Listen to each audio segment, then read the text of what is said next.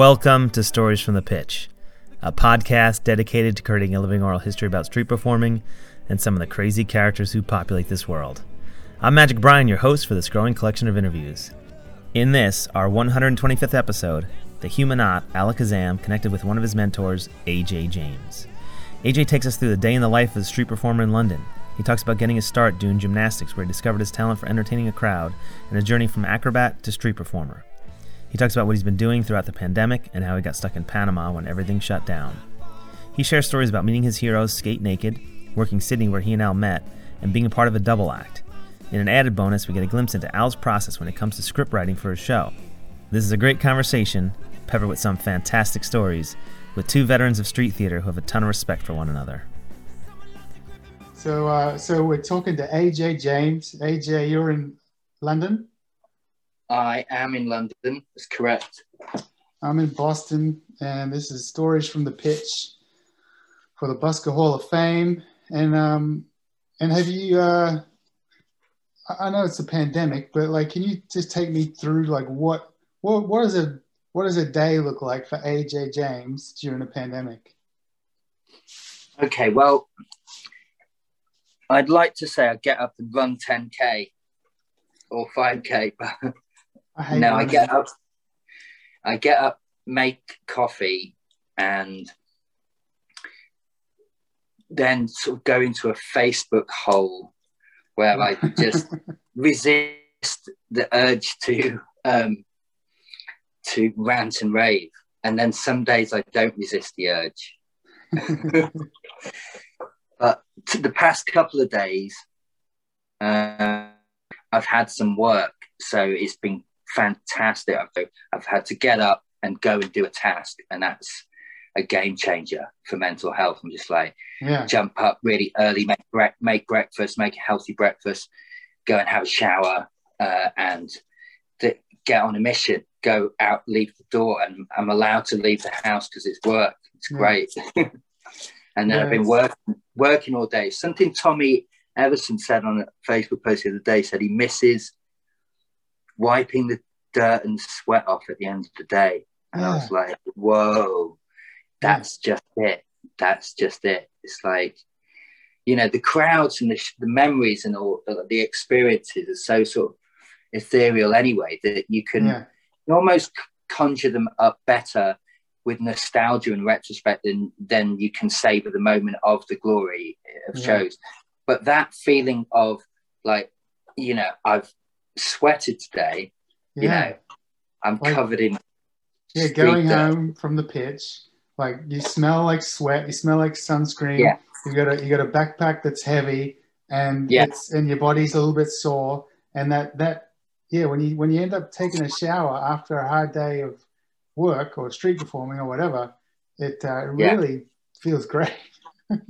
It does. It's it's bliss. It's like so in lockdown. I've been basically the same with the first lockdown. I kind of centered my pleasure around food because it's the only thing I was in control of. It's like okay, Mm. I can control what I'm going to put into my body.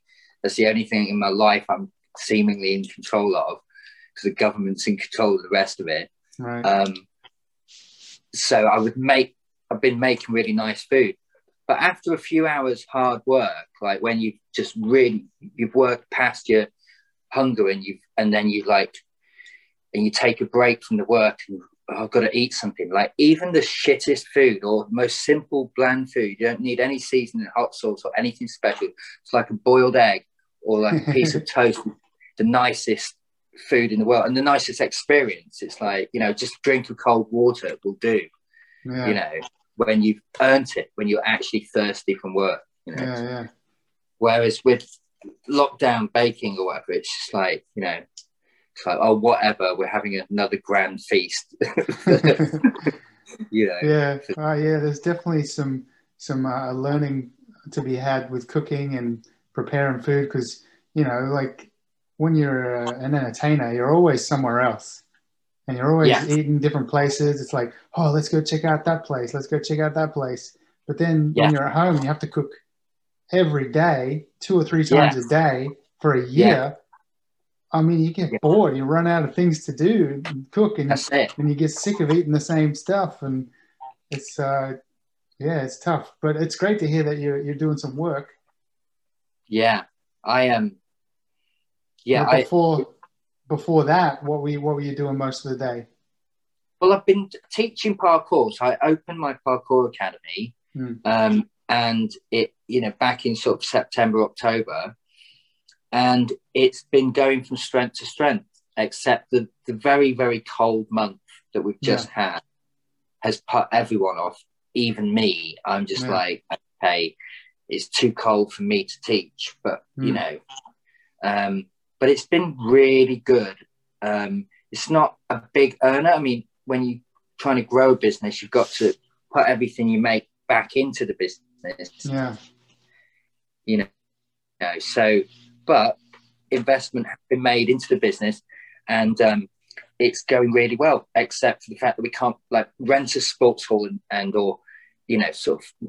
Um, I can't even really plan for the summer necessarily. yeah, I can sort of plan. I can kind of go, okay, well, I want to do a summer school on this day, but like, you know, um, and I can, I can, I can sort of rent a, a venue without putting a deposit down because they understand. So it's not too bad. I should, I should be advertising the summer school soon. And so, were you were yeah, you doing your parkour academy and street performing before the pandemic? Yeah. Yeah, Oh no, no. I was, I was sort of. I've been teaching parkour for years for other people. You know, so Right, this right. plan in my head was to, why aren't, why don't I just open my own parkour school? Why, why am I, you know, what am I waiting for? right, so right. So that, um, that kind of kicked it into turns gear for you. yeah, it So- turns out I was waiting for a pandemic. So how does how does like what you do now? Uh, you know, in the pandemic, when you're working, when you're not working, um, in your day, like what did what did your day look like when you were street performing? Like what what was that? What was that? Take me through your day when you're a street performer, like most of the time. yeah, well, get up here in Phil's house, which he's a street performer, you know him, and Yeah. Richard Handler lives here as well. And Victor, who makes videos, he's a magician and musician, makes street performer promo videos. Yeah. So it's like a bit of a street performer house. Oh, he lives there too. Yeah. And Awesome. um, before before the pandemic, Corey lived here, Corey uh, Pickett. Um, yeah. Right. so and his girlfriend Emma, who's a musician as well, street performer. Um, anyway, so we'd get up, we'd meet in the kitchen, have breakfast.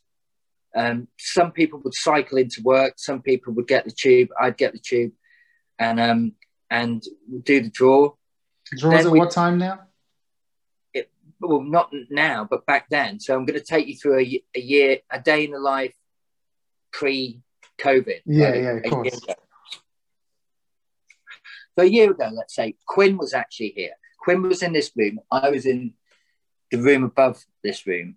And um, so we'd go in, we'd do the draw about 10.30, unless Mm. it was school holidays, in which case the draw would be 9.15 Wow. and um, and then we'd spend the morning doing training like we'd do uh, you know stretching or juggling or practicing in the lockup or on the nor- in the north hall so you'd Uh-huh. spend a few hours every day socializing with your buddies Yeah.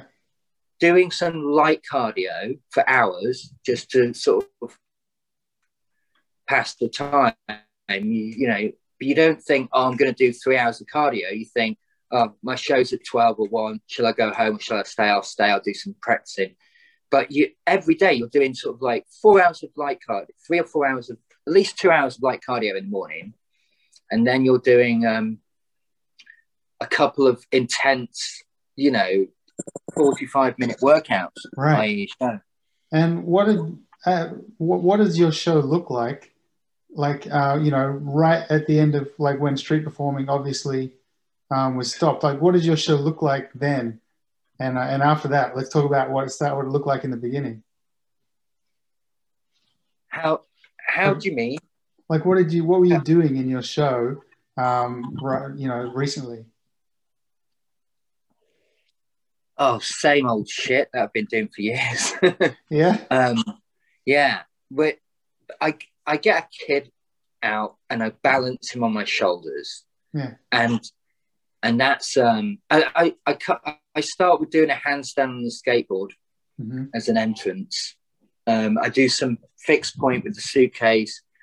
I get a kid out standing on my shoulders, and that's a big journey of courage for the kid. So you know, you try and pick the kid that's just on the edge of being able to do it, rather than the kid that just goes, "I've done gymnastics," and um, Yeah. you know, like I'll stand on your shoulders and go like that. You want Yeah, someone who's like has Yeah. to has to like be coached and then the audience sees my coaching craft and it that goes on that journey and Mm. otherwise it has little value little value but if you get a kid that's like i'm scared and you go yeah i know but we're going to get through this then it's super valuable and then i get chained up i've had years where i didn't do the chain escape i, I went back to it Yeah. but um, yeah, but I've, I, I did. I don't think I had a table when I last Um, saw I- you, I- when I you last saw my show. So I've got a table now. yeah. Right. What do you do on the Yeah. table? So then I just do the escape a bit higher up and on the table. Ah. Then, then instead of a row of backflips, as I'm getting old, older, I just do a back somersault off the table now. Nice. Nice. And um, yeah, I just have to like shave an inch off the legs every year. oh, that's funny. And how's that different No, to touch- how? No, touch, touch wood. My knees are holding up. Surprisingly, very Well. I mean, you you keep in shape. You uh, you you do upkeep and strength training, and that uh, that's what we got to do as you get older. You know. yeah, yeah. No, that's my full time job. Is basically upkeep on my body. That's Yeah. my that's my job. You Yeah. know, that's what I do all day. So how did how did it how did it start for you? What was first? Um, was it acrobatics? Was it martial arts? Like, what what came first? Martial arts came first, uh, and then but I was I was doing playground acrobatics, but in terms of going to a club and getting coached, it was jujitsu first. Um, and then I moved to town and wanted to do martial arts. They didn't have jujitsu, they had taekwondo and stuff, which I later did. But so I tried gymnastics and then, um, yeah, joined a, a team and we did competitions. And then we did, there was another team that was this, some people in both teams. I was in both teams at once, but I, I ended up enjoying the performance more than the competitions, a lot more, Yeah. a lot, lot, lot, lot more. And How like- old were you at this point?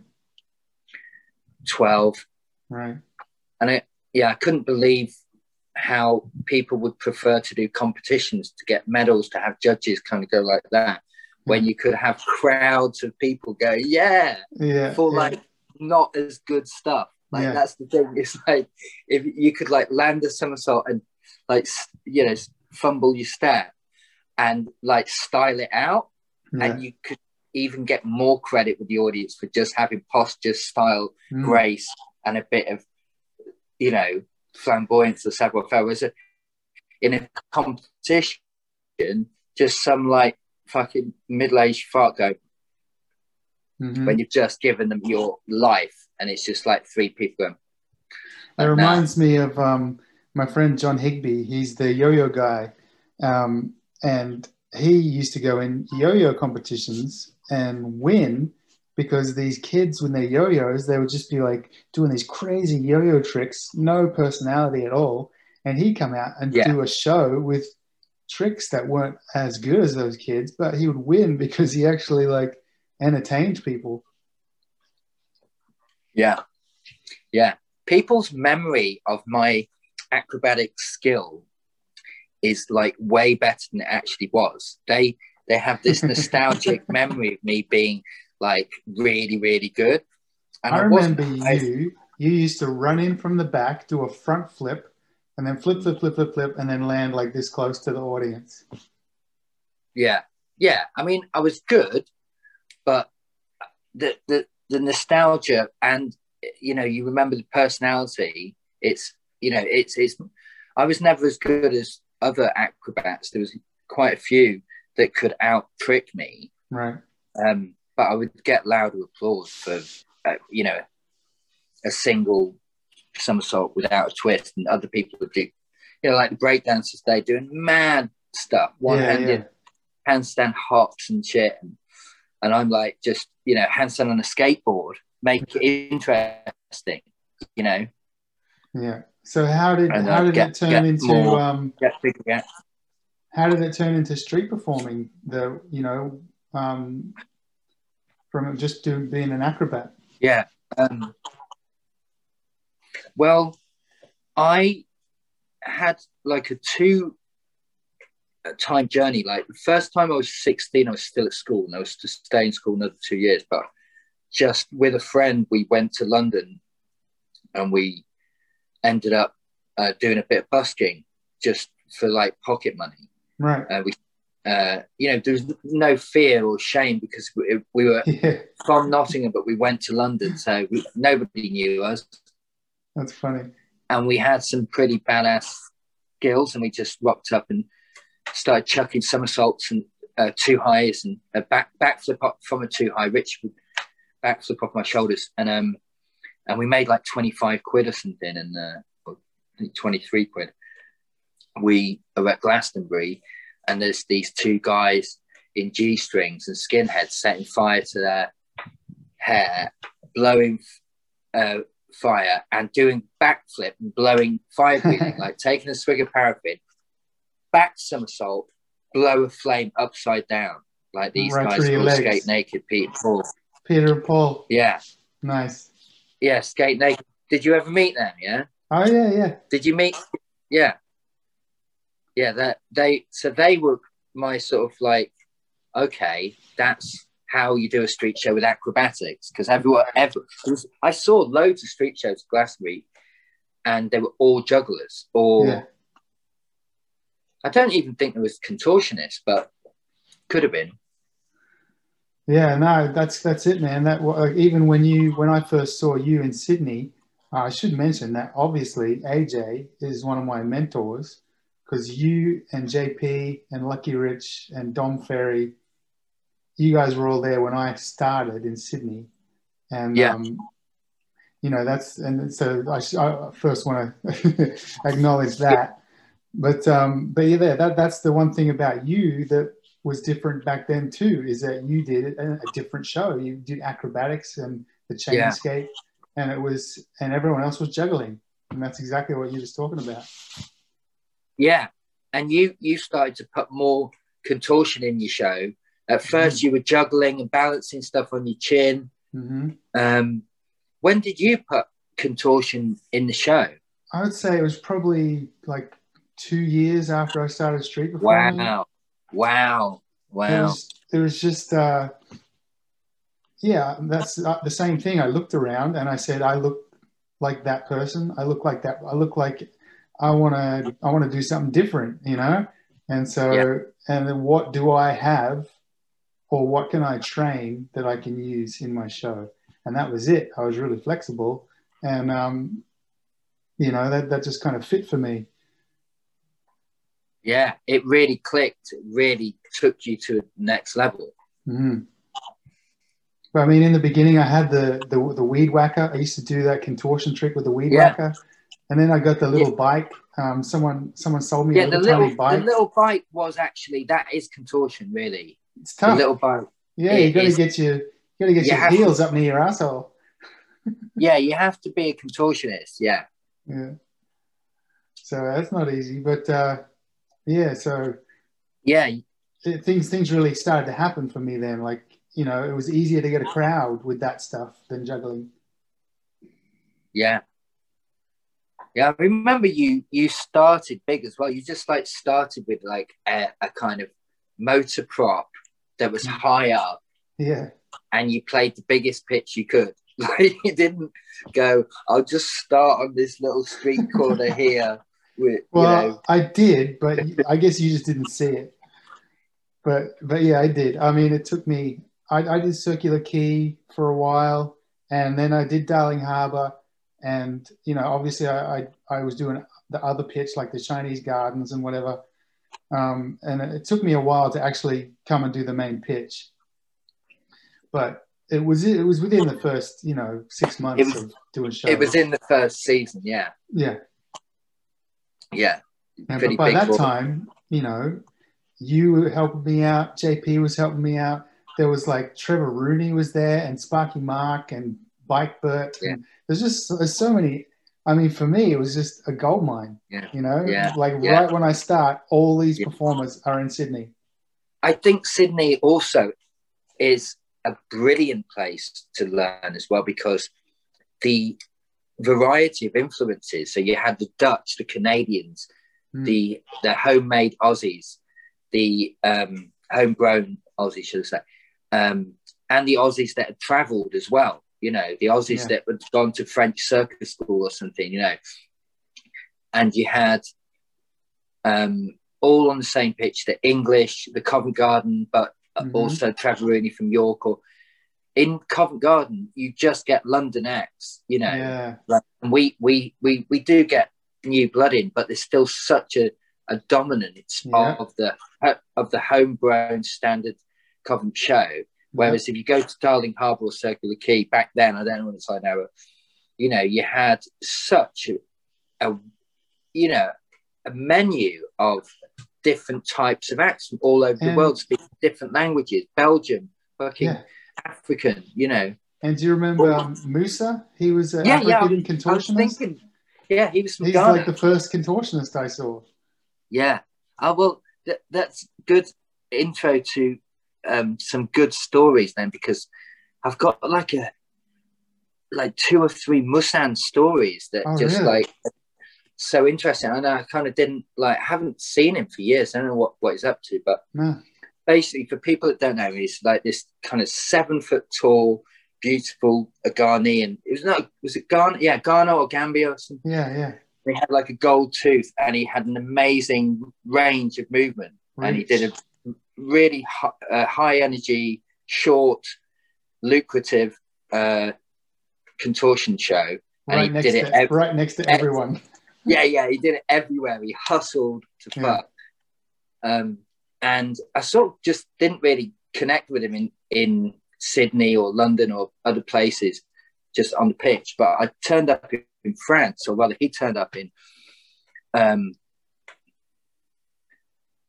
Nice um, on the south, uh, the the Riviera, and um, it was like autumn, and we were pretty skint. Me and Sam were, were busking, and we, we got threatened with a knife from like this Michael Jackson impersonate dancer street Oh, wow. act that was going. This is my this is my pitch. There was kind of you know the tourists had gone home. And it was kind of wasn't season. It was like September, maybe even later, and it was like it shrunk to one pitch, and he was going to have it, and he was going to have the one prime time on that pitch.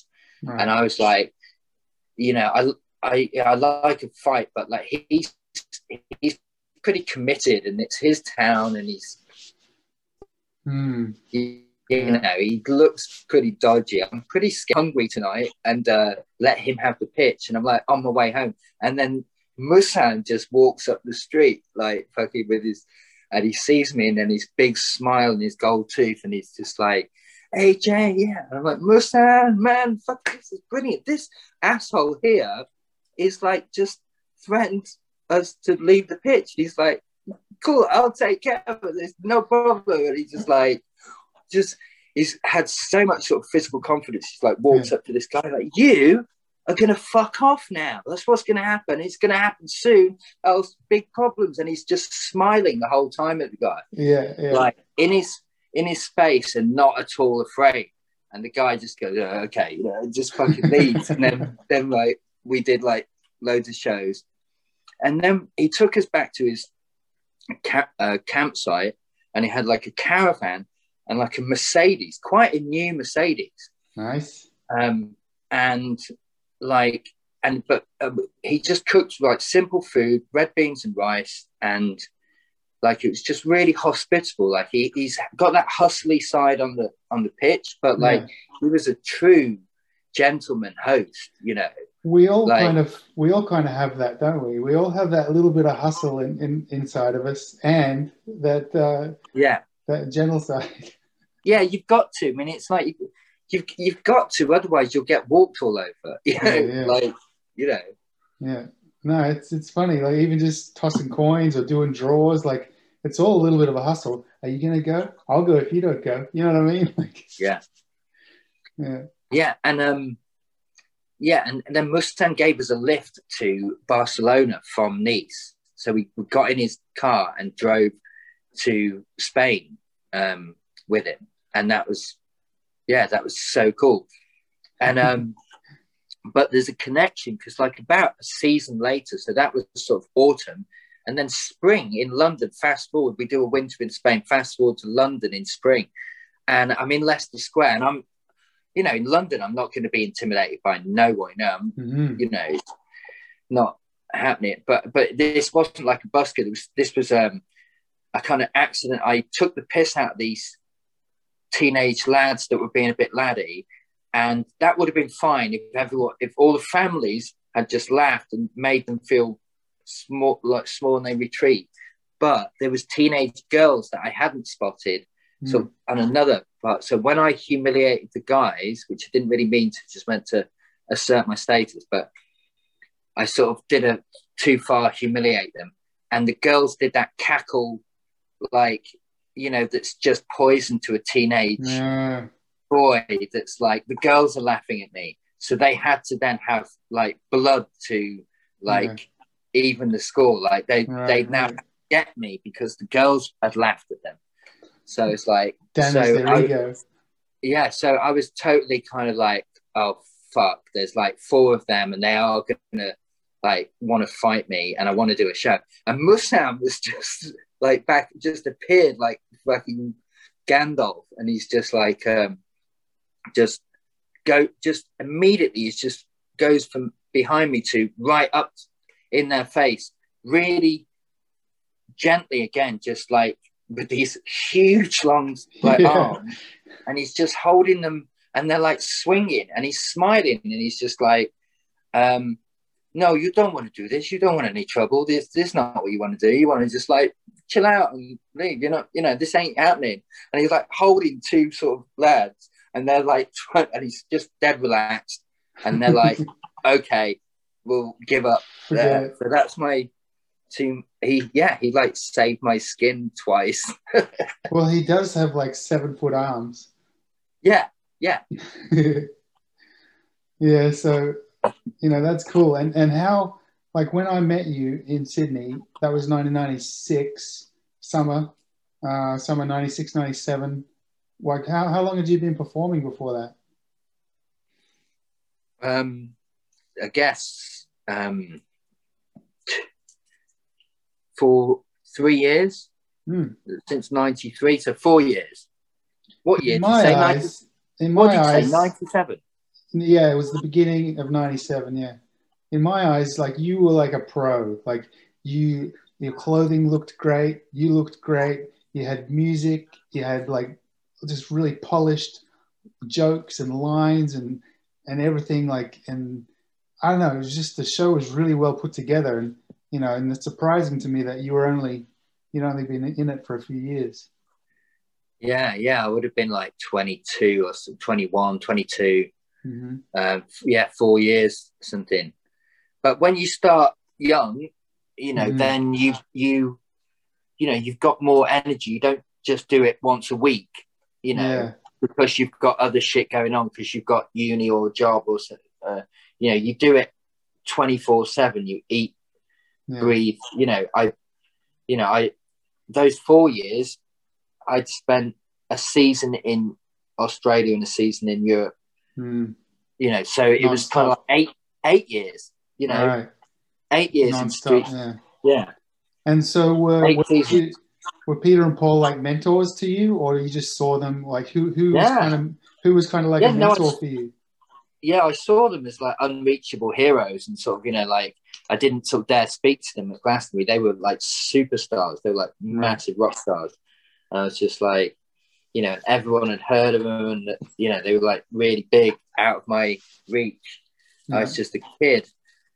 Um, and I just assumed that they would like if they met me, kind of like, "What are you, what are you doing, kid? Trying to be us? Like, stop, give up." Uh, but they turned up. It was really lucky the way we met because they turned up in Valencia in Spain um, in like nine winter of ninety three four, wasn't it? 94. Yeah, winter of 94. Yeah, March of 94. And me and Gordon, do you remember the guy I was doing a double act with, or was that? I don't before? remember that. No, I remember. I remember you doing a, a double act with Adam at one point. Um, Okay. But no, what did you do with Gordon? He would throw me for a back somersault. He would stand on my shoulders. Um, he would do like blow up a glove on his head. Um, and in his solo show, you m- might know it, he walked a slack rope, but in a, in a double act, um, we did a passing. Did we do a passing routine? I feel like we didn't. I feel like we didn't. No, we didn't do a passing routine. I don't know why I think that. we just we did the pitch back, but we it was like a ten minute routine for that Right. one trick Yeah. because it was all this. Well, it's like any good any good street performing routine. You got to stretch it out, you know. Yeah, yeah. Um.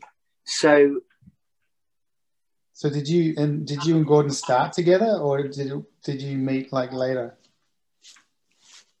So we we yeah that's it. I, how I met Pete and Paul. So I met Gordon in Barcelona, and we just he was busking, I was busking. He was, said, "I'm going down south, and do you want to ride?" Yeah, jumped in his van. Then we ended up doing double act together. Hmm. Then we get to Valencia, and we we've just been like busking Spain, and um, these heroes of mine, Pete and Paul, flew into Valencia just for this little festival. This Mm. not little festival; it's huge, Fiesta Valencia.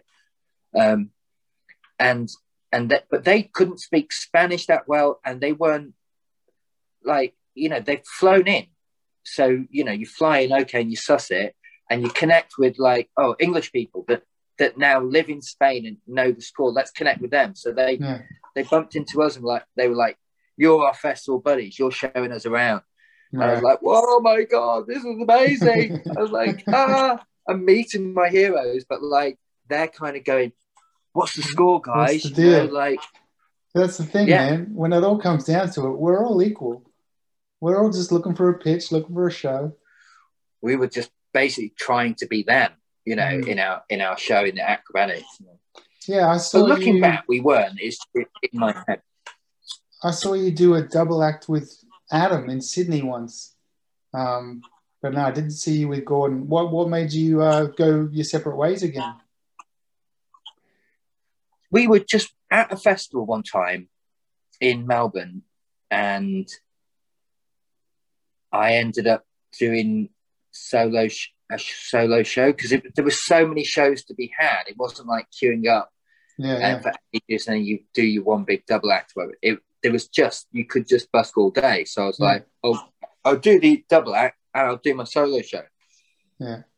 And because I got to practice it and get get like just you know unlock a new hmm achievement, a new skill level. Like you, you know, you work at it. So I just cracked a nut with it. I was just like, hmm, solo shows in Australia.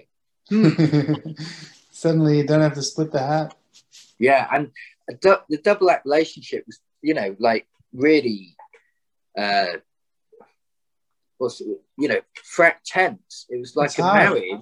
It's like You a marriage without any sex. You know. You have to you have to agree on, Like- on your ideas, and if you know, you got to Yeah. both be in a good mood. One Yeah. person doesn't want to go here, one person doesn't want to go there. I want to do a show. I don't want to do a show. yeah.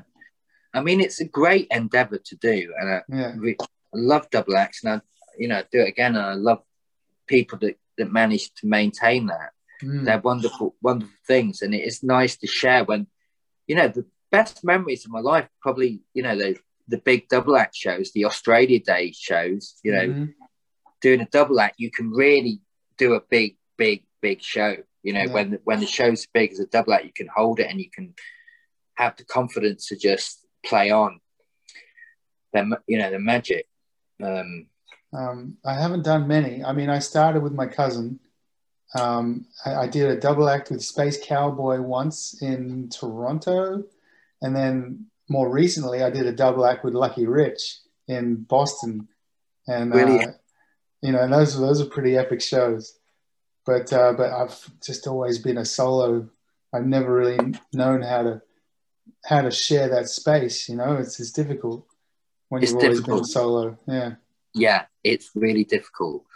Um, it's hard for me to go back now, you know, but um, I think it it's probably best to kind of not try it on the street, but actually like work with other people on a stage yeah. um, or, or a gig, you know, where it's maybe outdoor still, but it's a gig and you can just play. Yeah. And and you don't have to worry about hatting. Um, right, right, right that'd be my advice to so, big solo acts like yourself that want to get into more like collaborating, playing with other people is jam it where it doesn't matter because right. you're ne- you're not going to be thinking, "Fuck, I could be making a bigger crowd." So, you know, yeah, yeah. You just you, you're in the moment and you like make most of it. Yeah. Yeah. No, I hear that for sure. And so, like, like in your you know, early in the career, you would you would did you kind of cut your teeth in London and then you would go to Australia and then Europe? Like, how what did your year look like? I did um, all the pitches I could in the UK. I went up to Edinburgh. I did York. I did Chester. I did Bath. Um, I did Greenwich in London. I did Leicester Square in London. I did, you know, um, every pitch I could. You mm. know, I didn't. I didn't think of doing the residency thing or just yeah, yeah.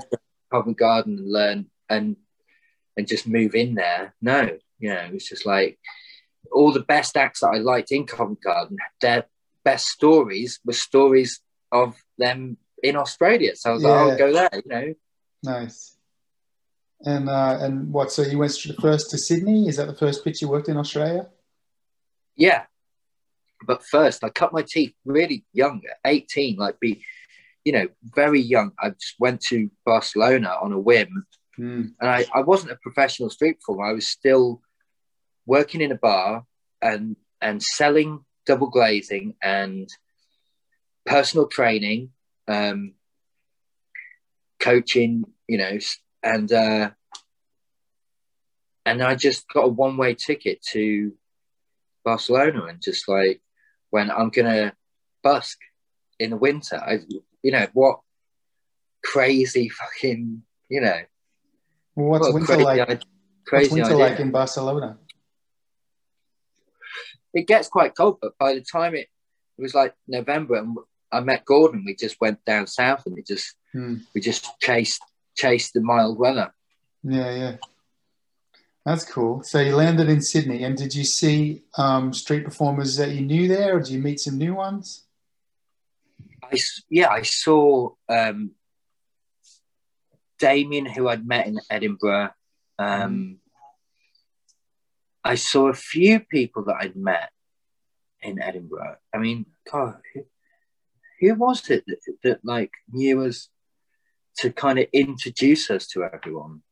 Well, I mean, the locals there were like JP, um, Sean Bridges. No, um, no, Sean came. Mike Boy came after me. Oh, did he? He did. Yeah, yeah. I'd met Sean in England first, and so when he came, he came like a couple of years after me, isn't it? yeah, so he wasn't local when I got there. Right. I got in there just before him. Um, yeah, Damien and, uh, and, Dom and JP, kind of the yeah, Sydney, so I, Sydney I hadn't met any of those um, except Damien. So mm. I hmm. guess Damien gave me the intro. Must have been. Oh, you you met, yeah. you didn't meet JP until Sydney. No. Mm. And maybe some maybe someone else from London came over as well. Yeah. Richie. Yeah, Richie basically knew me. Yeah. Yeah, I already knew Richie from Edinburgh or Covent Garden or both. Yeah, yeah. yeah. So yeah, I think Richie vouched me. He definitely did vouch me in Melbourne. I think. Nice. Oh yeah, because he he was kind of a Melbourne guy. Yeah, but I say that like you know, but it in Australia back then it was nobody needed vouching for anyone that had managed to fucking get their asses to us to the southern hemisphere. Yeah. And it was like Was- the mecca back then too, you know. was There was so many pitches. yeah, Street performing was still new and fresh, and it was it was something people loved, and they, I guess they still do. But it's uh, it just feels like the golden era, you know. yeah. And and J so JP was working Circular Quay and we became good friends and Mhm. immediately he was still doing a, a degree at Wollongong University then. That's how Yeah. young JP was. He was like 18, same. Well, no, he was like 20. He's a bit older than me. I think he was might have been 21 or something. yeah. What a scene. You know, Yeah. it was it was an amazing scene. Center pitch. That was uh, that was the spot. Yeah. Yeah, that that stopped being spot years like a decade later, wasn't it? It was not not the spot. No, I guess they they banned it for a while, and we all moved to the MCA and the Tree, um, and Darling Harbour, obviously.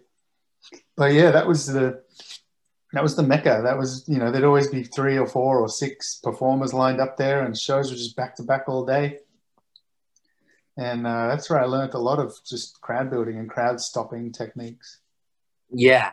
And and sort of like cheating in it as well. You could like wait for the ferry and then Yeah, you would suddenly like be really successful. It was just timing. So you as a hunter, you're like, okay, interesting. It's like don't waste your energy in the midday sun when there's Mm. in a gap between ferries because you'll die no matter who you are. yeah, But if you if you wait for the right time, then you can have a nice time in the shade with a ferry full of people. You know, So I always tell performers that they should go and work Australia because it really makes you a tough performer and it makes your show really strong. So how did how did working Australia change your show? What, what did you learn? I mean, um, when you come when you come back, you realize how much you've learned. When you're there, you think actually the opposite. You think I Europe suck. is, Europe is this place where I thrive and I'm really adored by crowds, and Australia is this outpost that I've been sent to, and there's like fucking five people in the whole town, yeah, and then they're vaguely interested, yeah, uh, but o- only in really s- hypey, unsubtle kind of like, you know, just, uh, I Yeah. am gonna do trick, you know, just like, oh, fuck. What am I doing here? I should be in Europe where I can be refining uh, the craft of entertaining. yeah, But when you get back to Europe, then you realize how much you learned. Like, then you realize what you were doing there and Mm. it is yeah it's remarkable because you then you you look at pictures and you go this is fucking great and the locals are going oh This looks shit." really looks really dead looks really dead it doesn't it's like Yeah. a fucking festival mate yeah, yeah, yeah. and you're That's like funny. oh i've got one person watching me fucking crack on It's crazy. Yeah, starting learning there, you know, and then and then going to like the first place I went overseas was Canada, and the first show I did in Wow. Canada, I was like, "Oh my god, this is too easy." yeah nice yeah no Um, wonder you never left north america Yeah, yeah. i never made it to north america as a busker What? Still- Never. never Oh Not my yet. god. not wow, yet We, we have to get you over here, bro.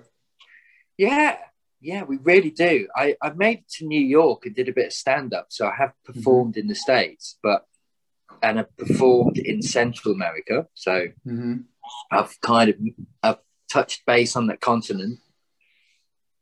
Did you Yeah. ever make it to South America or Central America? Or, Um, no, no. I, I mean, no, not performing. No, no, not even Would you- traveling.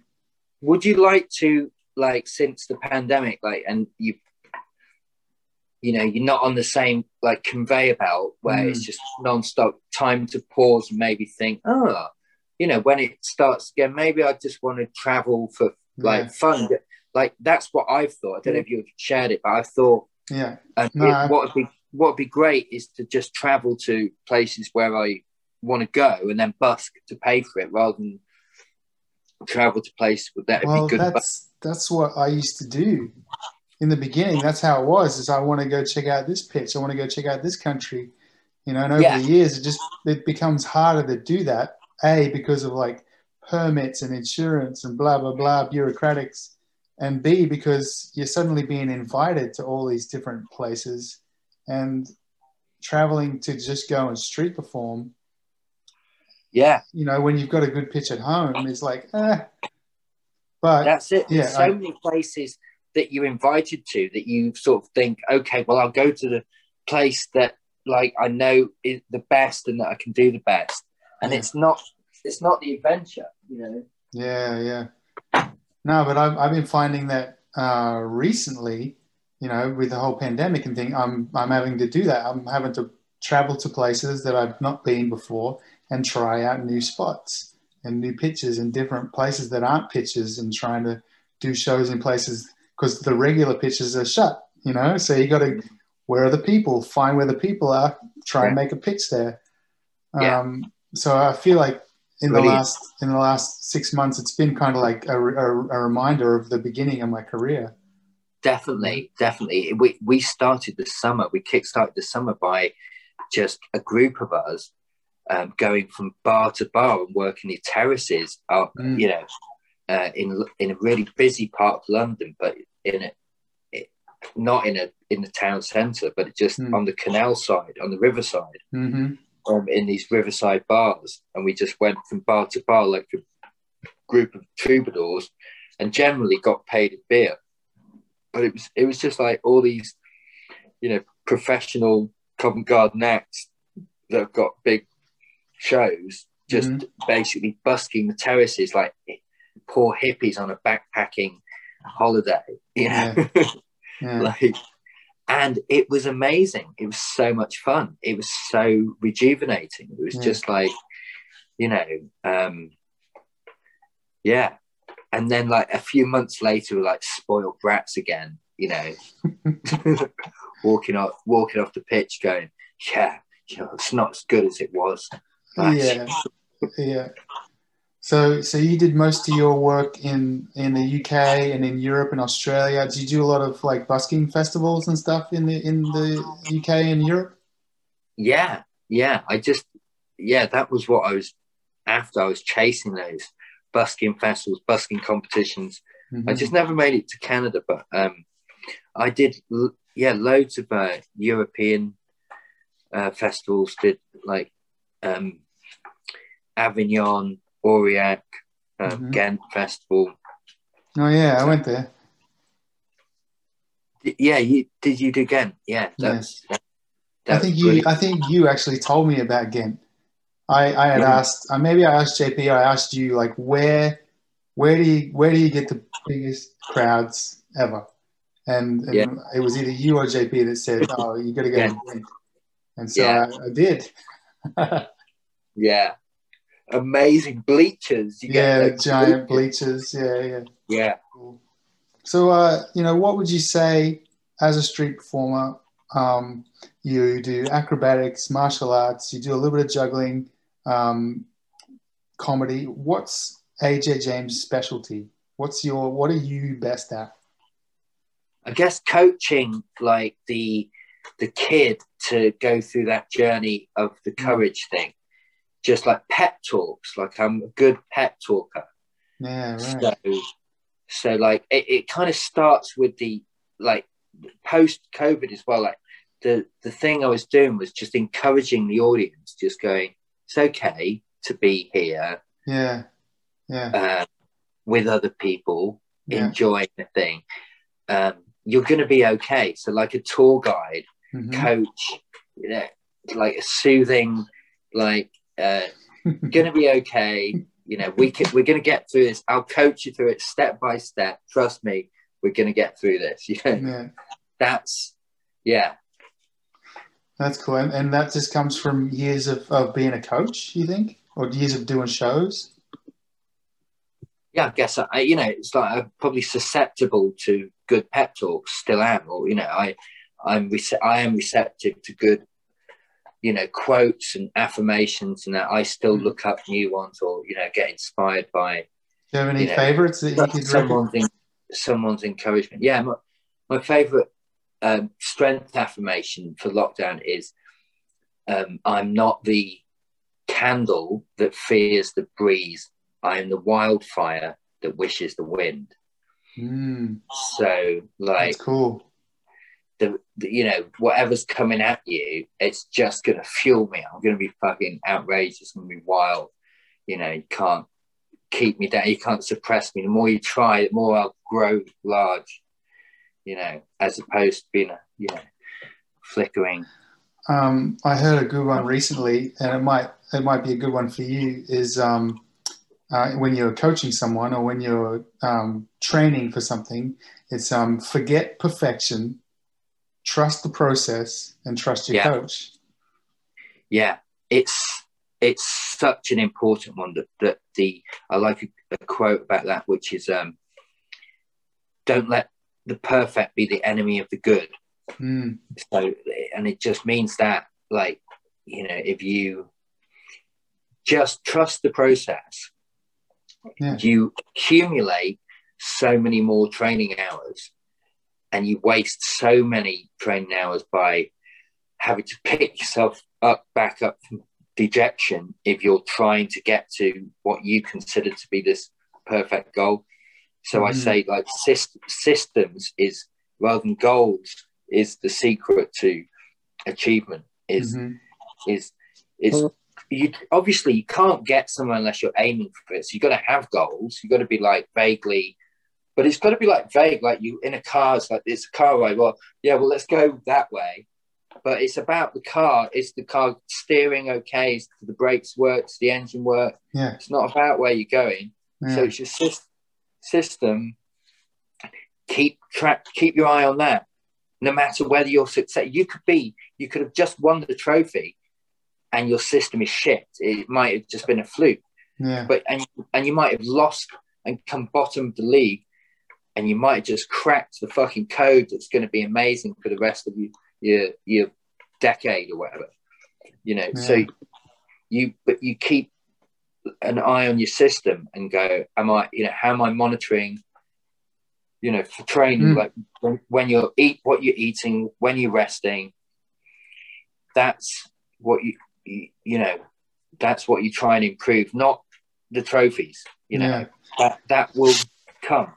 Yeah, like uh, when I have an idea for something new I want to do on my show, I can picture it and I can practice it. Um, and then you've got to put it in the show. And as soon as you put it in the show, you go, okay, it's not how I pictured it. I need to work on this, this, and this. And so you work Yeah. on that, that, and that. And eventually it, it does look like that picture that you imagined in the beginning. So you, know, you can have that vision. way of doing it. That's the healthy way of doing it. And the unhealthy way of doing it is like to kind of go, oh, I've got this genius idea. It's going to be amazing. And then you try it and it sucks. And then you're like, oh, I'm so shit at writing. I can't Yeah. fucking write for shit. I'm such a terrible performer. Oh, you know, my life is, you, you know, you, you're going to waste a few days picking yourself up out of that instead of going immediately to even before you do it, like, okay, I'll try it this way. And if it doesn't work, I've got option two and three that I'll Mhm. try after that. You know, Yeah. so you already plan to like try a few different things before you review yourself. Yeah, it's cool, man. So, so um, back to Ghent. Uh, maybe it's Ghent, maybe it's not Ghent. But where, outside of a festival, where did you do the best street show you've ever done? Outside of a festival, so or like like pure street, Yeah, Keswick, e- easy question, you know, easy answer. It's got to be Keswick in Lake District, little town. it's where you lived north. for a while, right? yeah, I didn't live in Keswick town. I lived, you know, a good hour's drive away. It's just this Mhm. like little gem of a town. I wish I lived there. I want to live there someday. It's a gem of a place. so yeah, it's like just a tiny little market town, but it's like really magical. It's like a one day a week thing, or what? Yeah, yeah. You can't even do Saturday because it's um, there's a market there that all the all the pitches are with markets and um, on Sunday you can just work Sunday or you can work school holidays, but not Right. Thursday. Right. And Friday is pretty useless because it's like changeover day. And it's just like the shows are just magical there, or what? Yeah, you basically you're it. There's nothing else to do. People in a really super good mood, Yeah. and if it's shit weather, people don't care because they're mountaineers. They're like Yeah. they're all they've got um all the fucking Gore-Tex gear on. They've got waterproofs and you know if, if it's raining, it's better than when it's sunny. If it's Right. sunny, people go for a picnic or they go yeah. for a yeah. yeah you, it's just like ticketed show it's like, like a total captive audience but on the Right. street they're not they're not going anywhere you're not worried Yeah. that you're gonna you're gonna bore them that is never Yeah. it's not like There's nothing else to do. yeah london is the exact opposite london is like just you've got to be fucking good Yeah. Yeah. Mm. Yeah, I know. Um, yeah, I went. Uh, I did a street show once in Sweden. That was probably the, the best street show I ever did. I was hanging out with um, Charlie Caper, and uh, you know, I was going to an event that was going to be happening there, and I said to Charlie, like, maybe I can do some street shows. And um, he took me to like Gamla stan, and I did a show up there, and it was okay. And then he just we're just walking down this main walking street and walk past a train station. I'm like, what about here? And I saw this big set of stairs, big open pitch, big like balconies. And I said, what about here? And he said, nah, this is this is not one of the pitches because it's like it's by the train station. There's druggies Yeah. and whatever. And and I looked Yeah, at him yeah. and I said, but what about all these people? And he's like, oh, you can try it if you want to try it. And so I went out there and just did like the most crazy, enormous street show. Like I filled up the stairs, filled up the back, filled up all the balconies, and Charlie was on the phone telling all the other performers in town, "You got to get down here and see this." you know? brilliant Yeah. oh that's that's amazing that's yeah that's a brilliant story yeah um But that's that. Also, that thing of being an Yeah, I- outsider and not not going, "Oh, this is the shit pitch," or "This is dead," or you know, it's just being an outsider and seeing something and going, "What's wrong Yeah. with this?" Yeah, there's so many, so many pitches in everywhere. You, um, yeah, you, you, you have your locals go. This is this is how it works. This is where Mm. it is, and Mm. you know the outsider. I've, yeah, I, I've done that in York.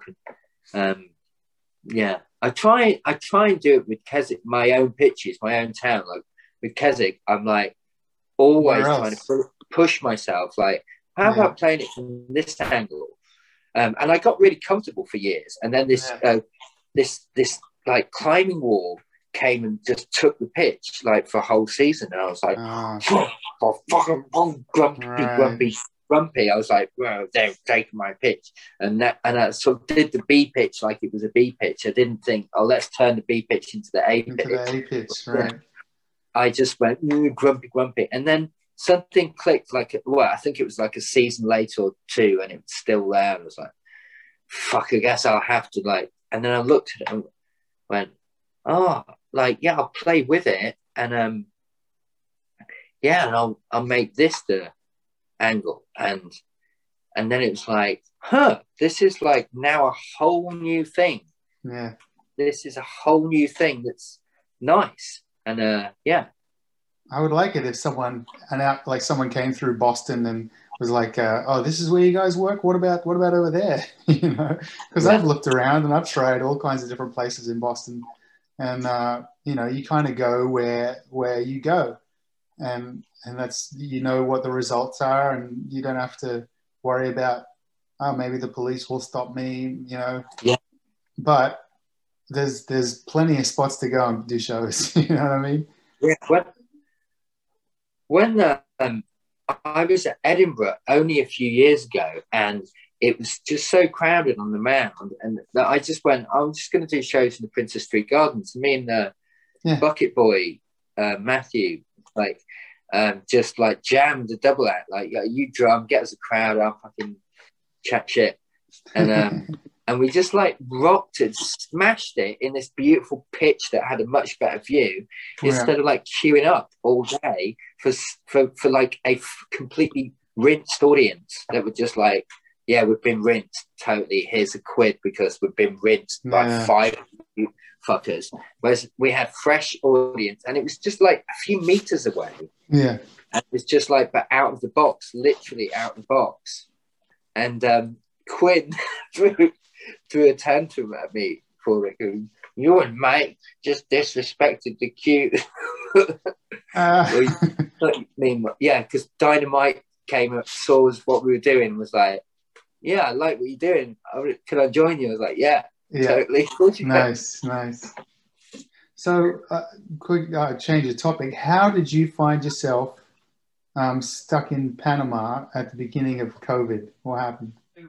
yeah, basically, I I was in. I'll start the story from London, where I was aware because it was like March that we early March that we left.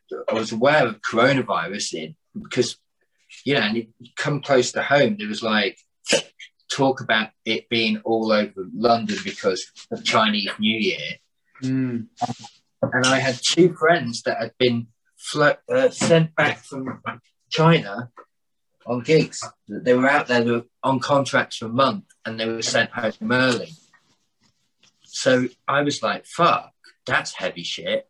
Yeah, Maybe I should cancel this gig to Panama. Like, maybe some shit's gonna go down. Maybe, and I would like to, go, you know, got like the premonition about like, yeah, Hmm. And uh, I focused on the festival, trying trying to sort of go, oh, I'm not going to enjoy this festival. It's going to be shit. And if I asked people that had gone, I was like, um, you know, sh- I'm thinking of not go going, and they're like, no, you got to go, you'll love it. So off I went. Uh, yeah, got on the plane and uh, turned up at this gig. Had a lovely two weeks. COVID hit mm, and then instead of leaving, we had to stay an extra week. Some people stayed at the festival site for an extra two months or three months. And how long? How long did you have to you stay for?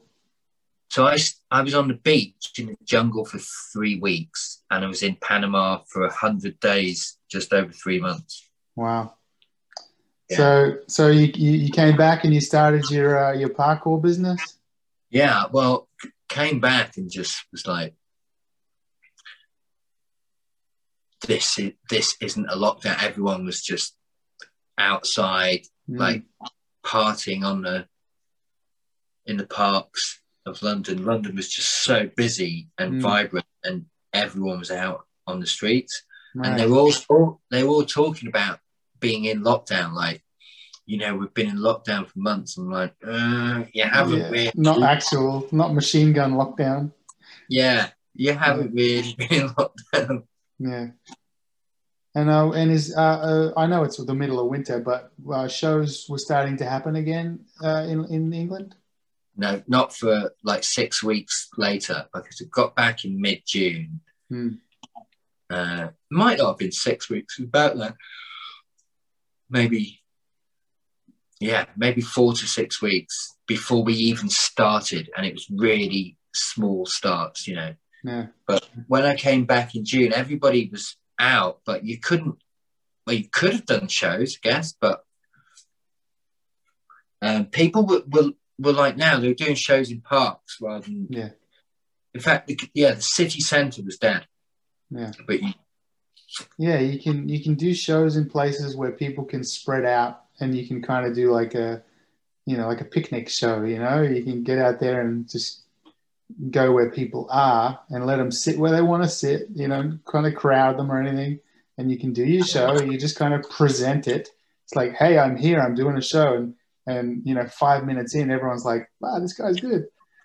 Yeah. You know, you just kind of you just got to break that threshold of um, not being on a pitch. You know, you hey, I'm, I'm in a place where shows don't normally happen, but hey, what's the what's the longest time in pandemic you've gone between doing shows? I get probably the very beginning. Um, uh, I guess fr- from March 14th to I think I did. I started doing shows again in August, so that's like April, May, June, July, almost five months. And then I did a month of shows by the beach, um, but then I got too cold and there wasn't many people there anymore. Um, and then I did like September, October, November. So yeah, probably the five months because then I started doing shows again in, in December. Yeah. Um, that's yeah. that's a long, long time. That's a Yeah. long time. It is, and you know, and what I what I've been doing now is when I did shows in August, I like videotaped myself a few times so that when I went to start doing shows again, I could watch the videotape and remember what I do. And uh, and basically in I did that. I Yeah. did that. Yeah, I've never done that before, but I was kind of Yeah. like, shit, I need to. No, tell a lie. I've done that before, actually. Yeah. I mean, there's, I, I mean, I, I, I script out my show. Like I have like scripts from all different years and whatever. And I, here's my current script. I can read it and go, okay. But if I watch a video of it, it just sticks much better in my head. You know, if I'm out there, I mean, obviously when you're out there, it just kind of falls out of your mouth. Um, So you've got your script written down. oh, dude, yeah, I've, I've got a, I got it like a science, mate. it's like a science. It's like I've got a, I've got my whole script. I've got where the lines are. I've got where the laughs are, where the applause is. Um, if a line is a joke, if it's uh, if it's a setup, if it's a punchline, if it's a promise, if it's an instruction, different colors, different. I've got it all rhythm like paced out. Like, oh, man, I've I treat it like a science. Like, if if a sentence has too many words, I'll look at it and I'll go, how many, which words can I take out of that sentence? If a joke has too many words, which which words can I take out of that joke? So it's still funny, but I don't have to say as many words. You know, I, I treat my my show like basically I'm just constantly editing it. Yeah. And do you transcribe from video or do you like pre write and then perform and then? I mean, it's it's been like an evolve an, an evolving thing. Like every year, I'll have some kind of new script. Um, but yeah, it comes from videotaping, transcribing, and then going through and going. Um, there's a section there where there's there's not enough laughs, so I need to put a joke there. There's a section where there's not enough applause. I need to put, so my, my my show is constantly talking. It's like it's talking joke, talking Yeah. applause, talking joke, talking applause. It's just constant. Just keeps doing this. It's just this rhythm. Yeah. Um, and I've done that from from scripting. Brilliant. Mhm. Yeah, I, my only way of sort of um, honing that pace and that rhythm and that structure is to just you know play so often that it Yeah, yeah, becomes second nature and you know and like just drilled into your Yeah. muscle me- muscle memory. You know? yeah. My, my thing, thing is, with our, with our our job as entertainers, once we've done our show, it's gone, right? And so, if you want to remember it, you have to either film it or record it. Yeah. If you want to remember it later, so that's that's how I that's how I, I go. Okay, I'm gonna that that five o'clock show tomorrow is gonna be killer. I'm gonna get the video camera ready. I'm gonna take my time. I'm gonna do all the jokes. I'm gonna just really ham it up. I'm gonna get that, and then when I get home, I'm gonna transcribe and uh, and then and then I'm going to look at the script and go, what can I add? What can I subtract? What's irrelevant? You know, um, Wow. and that's amazing. That's just that's that like is that's just one of my many techniques. Like there's there's so many. but, Yeah. uh, I mean, I I don't even like if I'm really honest, I don't even do that every lesson for the parkour academy, and that's still quite new and fresh. But I was definitely doing that from July. When I got back, I was like, I'm gonna yeah start the parkour academy, and I started designing the course, and then so because it was new, I would like make notes and go back and like see what I can improve But of course, Mm. have a deep have a debrief with my instructors, my coaching staff, and like get feedback, take notes in the meeting, and um, you know that that you know it's not even six months and i that's died off. You know, I Mm. need I need an hour pep talk. Like yeah, just you know, I need you to I need you to like text me every few weeks and just go, have you reviewed your program through like pen and paper and note taking? Have you videoed your sessions? Yeah. Oh, there's so much that can be learned from videoing yourself and watching yourself and reading what you write, you know, just reading through your show. And then, and you just come up with things like you'll read through and you'll just be like, oh, that's, oh, I got an idea for a new joke just from reading my, my script, you know? Um, Yeah. And I, I think it's important because you, you coach better, you perform better, you speak better when you put in that huge amount of preparation Yeah. preparation is all the work like the performing is that's that's just the result Yeah. Mm. I that's, mean- maybe that's my specialty is uh, preparation Well, you know what? Where's the inspiration? Where's the room for inspiration and just kind of like you know channeling, just being out there and doing something that you didn't even know was in you, just came through you. You know where how well Where- where basically find I, I look at that as I look at that as like you know I have my show's path my structure. I know what's going to happen but um, there's room for me to divert off that path. If there's a helicopter there's room for me to play with the helicopter do some lines. If there's uh, an ambulance there's room for me to divert but I know that I got to come back to that path you know? Yeah. um, so that's that's what it is for me. As soon as that moment is has passed and it isn't funny anymore back to the path back to the structure you know so yeah that's that's how i am able to kind of be um, in, improvise bits in, inside within the show without being too rigid on on sticking to the script you know Yeah. yeah but uh, but outside of that outside of the show writing i don't know just some days i just have like just writing like one day i was sitting at the pitch and um and i just thought i'm going to write a new walk by line for every walk by line that's out there right and I went, okay so there's two guys walking by what's was the walk by ask- line I was going to ask about your writing actually. So you answered my telepathic question. Yeah. So there's two guys walking by. What's the standard joke? Uh, you can hold hands. We accept it now. Uh, okay. So now I need I need to write a new joke for those two guys. There's uh, two old ladies walking past. Uh, these are my dancing girls, right? So now I need to write a new joke for those two old ladies. So I just I was just just one day, just this brainstorm session, sitting at the pitch, thinking of all Yep. the different people that we make jokes about and different jokes that we could say about them. Two old ladies walk past. These are my internet stalkers. They're my biggest fans. You know just just just something else. Just anything else. Um, and the way the way you do it is you you have to tell a little story about those people in your head. Someone walks by and you practice. You just you go okay there's a guy Yeah.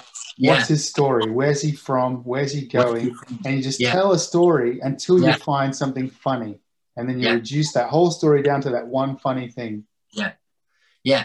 and it and if there's um, nothing of note about his story, then you make the story, create the story by interaction, which is either blocking or following. Like so, you either interfere or you um, follow. You know, you're like I'm led by it. You're could, could be cu- curious about his story or his dress yeah or you or you kind of like you know block them i yeah i've uh yeah had some fun with covid with walk by lines it's good Mhm. I was, my favorite was uh show us your face love get your face out for the love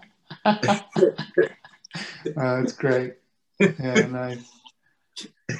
Oh man, yeah, it's a different world, but you know things are, uh, uh, you know, high, high fiving people you done that yeah, yeah, that that is very funny crowd build. He's like, especially someone walking, you only high five someone in a mask. So someone wearing a mask outdoors, and they're like walk through your show and go, "Yo, high five!"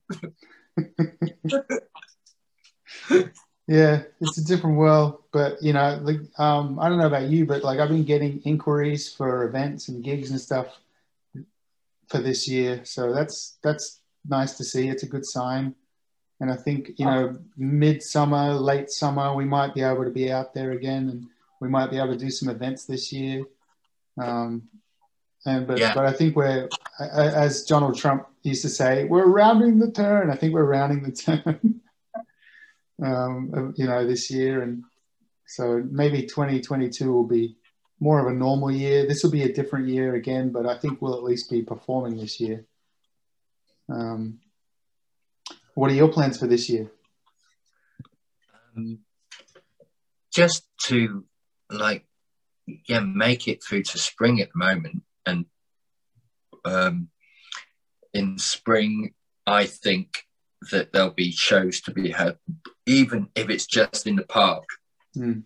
And even if you had to do, I'm looking forward to sort of seeing what I can do to survive. The Parkour Academy in, in spring and summer presumably is going to be great, but Yeah. shows shows is going to be like I think interesting. Like where's where's going to be the pitch, and you Mm. know how we're going to play. I think I'm going to probably do a little stage on a on a canal boat, riverboat, and just Mm. do play to people on the riverside. That's cool. You know, yeah, it's, it a could be time for it's a time for innovation. It's a time for newness and freshness. yeah, Mm. yeah, exactly. Just like think outside the box. You know, find a new paradigm, which I think buddy. is I think it's going to be on the riverside. Um, lots of music, Mm. live music, street shows. Um, you know, more like a petri dish of you know different cultural happenings, not just like this in your groove. Your yeah, even Covent Garden itself is divided up to circle acts, magicians, mus- musicians, Yeah. like why why isn't there just a, a space that you know there's a there's a brass band on and then there's a Yeah. a mime a mime artist next you know Yeah. Yeah, more So- it'd be uh, it'd be more more fresh, and more unique and different. That would be cool. More of a mix. so w- can i ask you a question what have you you're so kind of like you know the archetypal embodiment of like the successful street formula that's what what you do but have you ever thought of like the exit strategies of like for me i've got my teaching coaching and also do a bit of production work so i've always thought when i'm too old or just Mm. you know as a exit strategy if it if all the pitches get closed down Yeah. Yeah. Well, for Um, me, um, you know, I've been thinking about that a lot lately, and what I already I have in place. but my, my question is, I know what lately you've done, which is to become a teacher of yeah, street yeah. But but what before COVID or just like gr- growing older, like you know, years ago, did you ever think like, uh, do you invest in? I know you've like you know got a house now, but did you like have investments or like do you like have another exit, another? Yeah, I do. I do. Um, basically, for the last uh, almost 20 years, I've been investing in, in property. I've been taking my money and buying property, rental properties. Um, and that's always been my retirement plan is, you know, ha- to have income without performing. And I, I have that. And, but I have a goal that I want to reach per month and I'm still not there. So this year I'm probably going to, I'm going to buy a new, another building um, and I'll probably get to that point that I want to get to the goal. And that goal is that's my exit strategy. That's where this is how much I want to make a month without working, so that I don't have to worry about doing shows. And then I can do shows if I want to, and I can I can coach performers as as kind of a you know not so much as a way to make a living, but Mm. as as a way to help people and uh, and do something that I like. You know, because I like I like being able to solve. If someone comes to me with a problem, I like being able to go, oh, all you have to do is this. Like it's it's so Yeah. simple to me. Um, so I like that for for you know for my um, for my head and for what I love. But for like you know exit strategy as far as making a living it's all about the real estate. Yeah.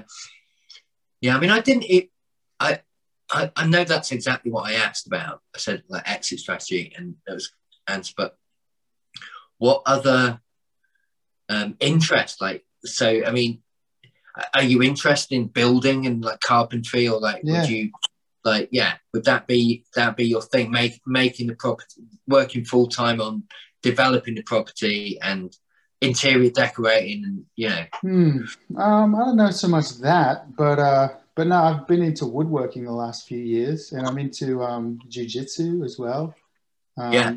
So those are two things I, I enjoy. Jujitsu is something is you know you also have that camaraderie. It's like having a whole new group of friends too yeah, right. uh, that aren't performers.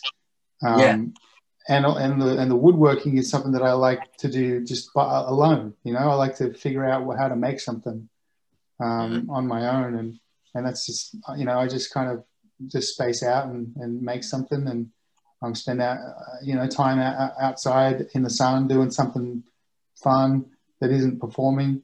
Um, so I like doing that. Um, but yeah, I'm I'm I'm at a point after a year of not really doing too many shows where I'm like, what what the hell am I? Who am I? Like, what is it I like? What is it I am? Um, and it's hard to know. Yeah, my my um, exit strategies were both were still involving people um, gathering. like, Yeah, it was like hospitality. I could go into like yeah, managing managing a venue that yeah makes people happy. It's like it's a natural like same kind of industry, you know.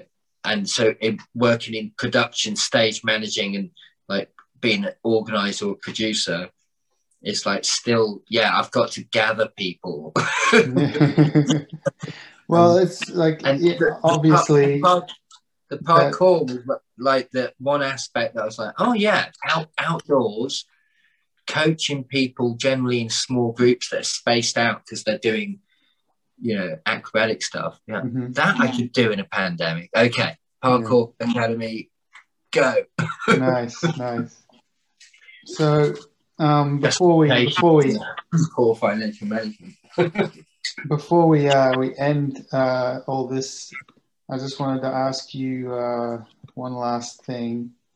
Um, so, of all for all the years that you've been performing and all the places you've been, all the shows you've seen, all the shows you've done, um, what's the one thing that street performers need to know before they they get into this business?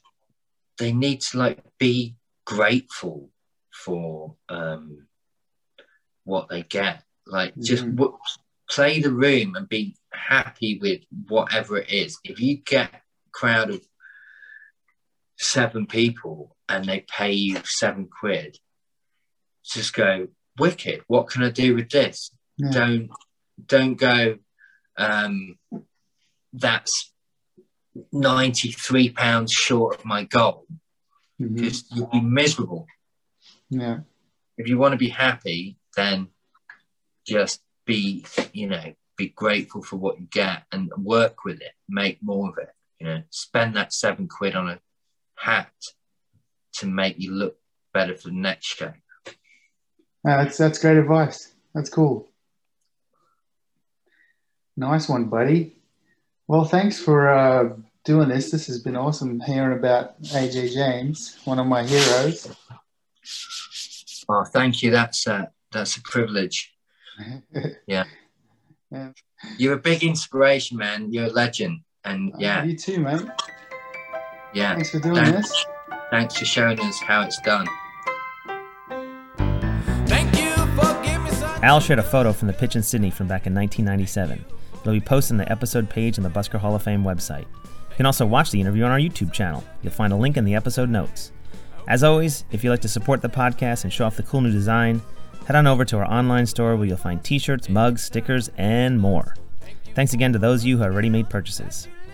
Speaking of supporting the podcast, if you'd like to become a sponsor of the podcast or know someone who would, contact me at magic at buskerhalloffame.com. You can also visit the Busker Hall of Fame website and throw a little love into our online hat by clicking on the donate button. Or become a sustaining supporter of this project at patreon.com forward slash busker stories. Thanks in advance for supporting this project and helping keep busking history alive. Your support will allow us to get episodes out more frequently and improve the quality of the recordings. Music for the podcast came from 357 Lover. You can subscribe to the podcast in Apple Podcasts, Stitcher, Google Play, and Spotify, and follow us on Facebook, Twitter, Instagram, and YouTube. If you enjoyed it, please tell a friend and give us a five star review. It'll help get us noticed, and we'd really appreciate it. If you'd like someone to be interviewed or you feel a certain voice has not been heard, please reach out to me and let me know. We're doing our best to capture interviews and stories with as many performers as we possibly can. It's up to you to help fill in the gaps. So, on behalf of myself, Al Millar for capturing the interview, and the rest of the team of the Busker Hall of Fame, remember if you can't laugh at yourself, find someone else and laugh at them. I'm Magic Brian. Thanks for listening.